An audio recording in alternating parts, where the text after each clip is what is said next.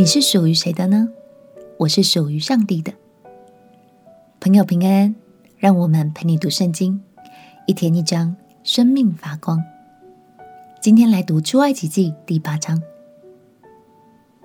虽然约瑟过去在埃及立下了丰功伟业，深受百姓爱戴，但是新上任的法老和这一代的埃及人并不认识他，所以开始将以色列人当作奴隶。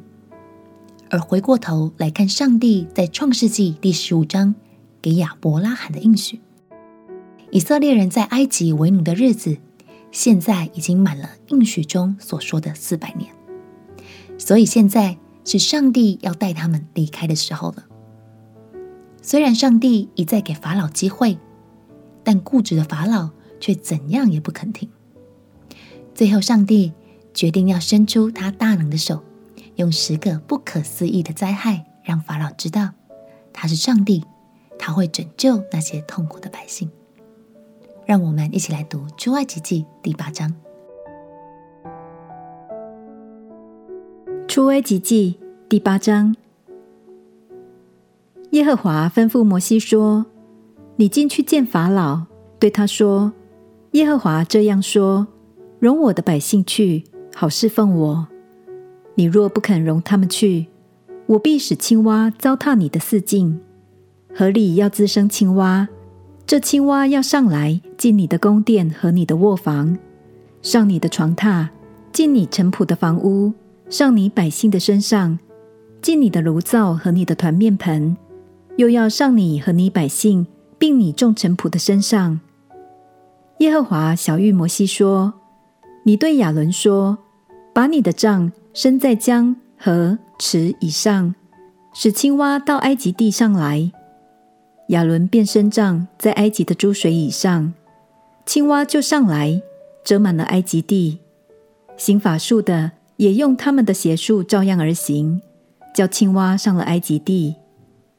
法老召了摩西、亚伦来说：“请你们求耶和华，使这青蛙离开我和我的民，我就容百姓去祭祀耶和华。”摩西对法老说：“任凭你吧，我要何时为你和你的臣仆，并你的百姓祈求，除灭青蛙离开你和你的宫殿，只留在河里呢？”他说：“明天。”摩西说：“可以照你的话吧，好叫你知道，没有像耶和华我们神的。青蛙要离开你和你的宫殿，并你的臣仆与你的百姓，只留在河里。”于是摩西、亚伦离开法老出去。摩西为扰害法老的青蛙呼求耶和华，耶和华就照摩西的话行。凡在房里、院中。田间的青蛙都死了，众人把青蛙聚拢成堆，遍地就都腥臭。但法老见灾祸松缓，就硬着心不肯听他们，正如耶和华所说的。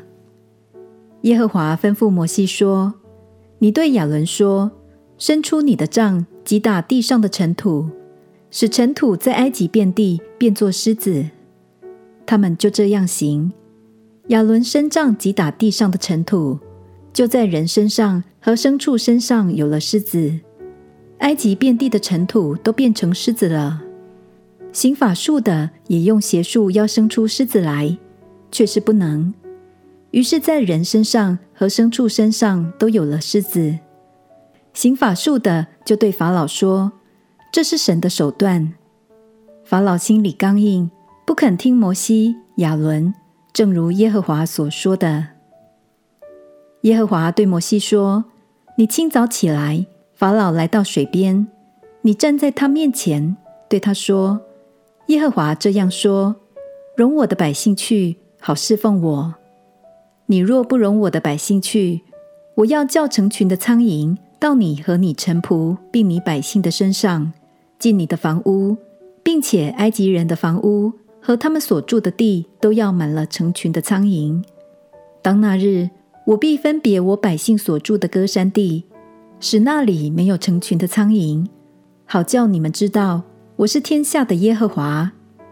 我要将我的百姓和你的百姓分别出来，明天必有这神迹。耶和华就这样行，苍蝇成了大群，进入法老的宫殿和他臣仆的房屋，埃及遍地就因这成群的苍蝇败坏了。法老召了摩西、亚伦来说：“你们去，在这地祭祀你们的神吧。”摩西说：“这样行本不相宜，因为我们要把埃及人所厌恶的祭祀耶和华我们的神。若把埃及人所厌恶的在他们眼前献为祭，他们岂不拿石头打死我们吗？我们要往旷野去，走三天的路程，照着耶和华我们神所要吩咐我们的祭祀他。”法老说：“我容你们去。”在旷野祭祀耶和华你们的神，只是不要走得很远。求你们为我祈祷。摩西说：“我要出去求耶和华，使成群的苍蝇明天离开法老和法老的臣仆，并法老的百姓。法老却不可再行诡诈，不容百姓去祭祀耶和华。”于是摩西离开法老去求耶和华，耶和华就照摩西的话行。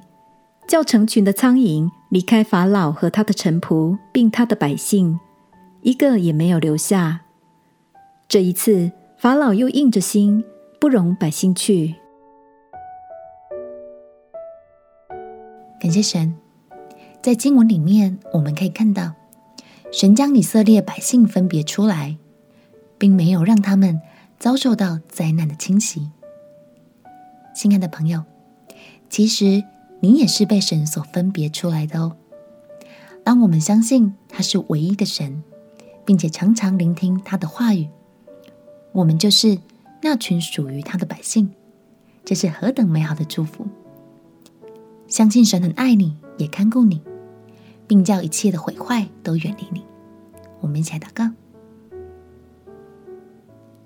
亲爱的耶稣，我要做那只属于你的百姓。相信你是唯一且大有能力的神，也要常常聆听你的话语，让你的爱成为我生命中最美好的祝福。祷告奉耶稣基督的圣名祈求，阿门。祝福你活在神的话语里，让他大能的爱来保护你，陪你读圣经。我们明天见。耶稣爱你，我也爱你。